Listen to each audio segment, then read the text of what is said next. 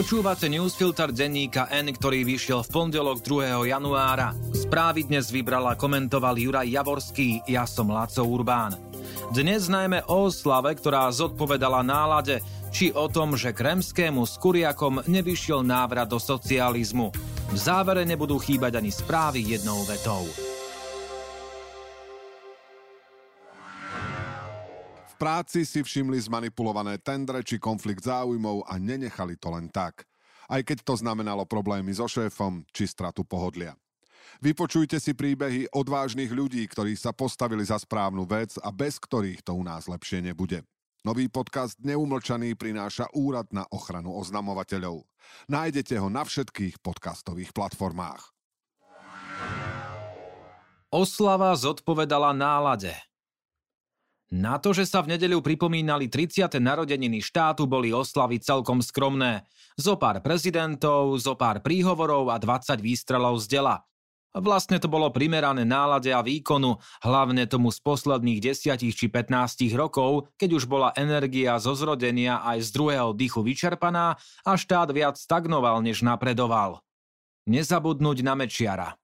Pri predstave, aké oslavy by teraz usporiadal samozvaný zakladateľ štátu Vladimír Mečiar, keby mohol, treba oceniť, akým spôsobom sa na ňo spomínalo 1. januára 2023.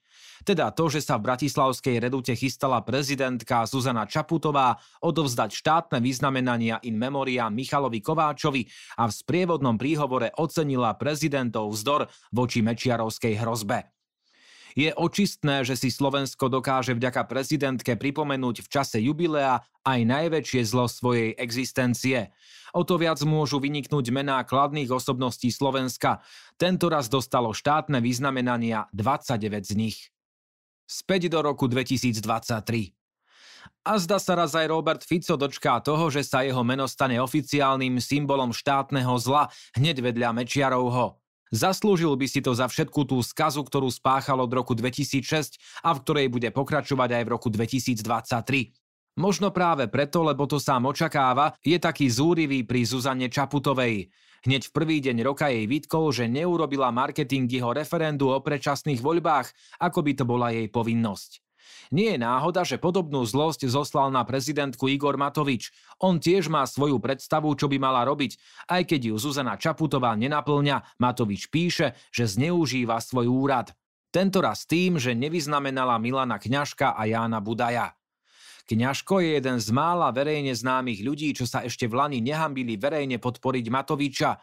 Druhý je členom predsedníctva jeho strany, aspoň zatiaľ. To, aký cirkus robí Matovič okolo prezidentských vyznamenaní je nepodstatné, ale je to užitočná pripomienka, že svojím odchodom z vlády nezmizol z verejného života. Bude šíriť svoju zlobu, pokým bude mať pred ústami mikrofón a pod rukami klávesnicu. Má jej toľko, že by mohol tvoriť triumvirát zla s Mečiarom a Ficom, keby nebol taký neschopný a slabý. Kremskému s Kuriakom nevyšiel návrat do socializmu.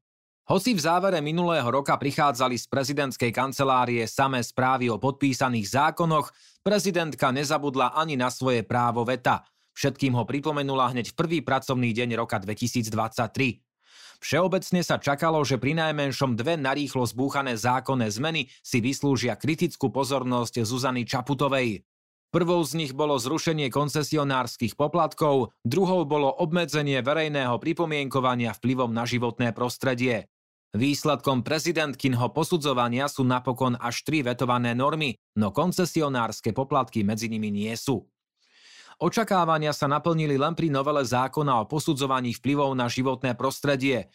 Jej autori, dvaja poslanci Oľano, Peter Kremský a Milan Kuriak ju predložili tak, aby poslanci ani nemali možnosť si ju poriadne prečítať. Novela pritom zásadne obmedzila právo verejnosti vyjadrovať sa napríklad k efektom veľkých stavebných projektov na životné prostredie. Toto právo priniesol verejnosti až november 89 a snahu o návrat do čia socializmu odôvodnili Kremský s tým, že verejnosť zdržiavala veľké projekty. Prezidentka im teraz vysvetlila, že ich nápad vykazuje znaky nesúladu s ústavnými a medzinárodnoprávnymi požiadavkami. Vytkla im aj spôsob, akým novelu presadili, bez riadného legislatívneho procesu a odbornej diskusie. Podobne skončila u prezidentky aj nová daň pre firmu, ktorá prevádzkuje na Slovensku plynovod Eustream. Poslanci Oľano, veď kto iný, navrhli, aby presadili daň, s ktorou nesúhlasil ani ich vlastný koaličný minister hospodárstva a ktorý sa týka len jedinej firmy. Tej by mohla ublížiť tak zásadne, až by to ohrozilo prevádzku plynovodu. Navyše to spravili legislatívnym podfúkom a bez poriadneho odôvodnenia. Nič iné ako veto si taká novela nezaslúžila. Hrabanie peňazí na Matovičové atómovky nemôže byť bezbrehé. Tretí vrátený zákon sa týkal ochrany ovzdušia a dôvodom veta bolo, že v ňom chýbala primeraná náhrada za obmedzenie vlastníckého práva. V práci si všimli zmanipulované tendre či konflikt záujmov a nenechali to len tak. Aj keď to znamenalo problémy so šéfom či stratu pohodlia. Vypočujte si príbehy odvážnych ľudí, ktorí sa postavili za správnu vec a bez ktorých to u nás lepšie nebude. Nový podcast Neumlčaný prináša Úrad na ochranu oznamovateľov. Nájdete ho na všetkých podcastových platformách.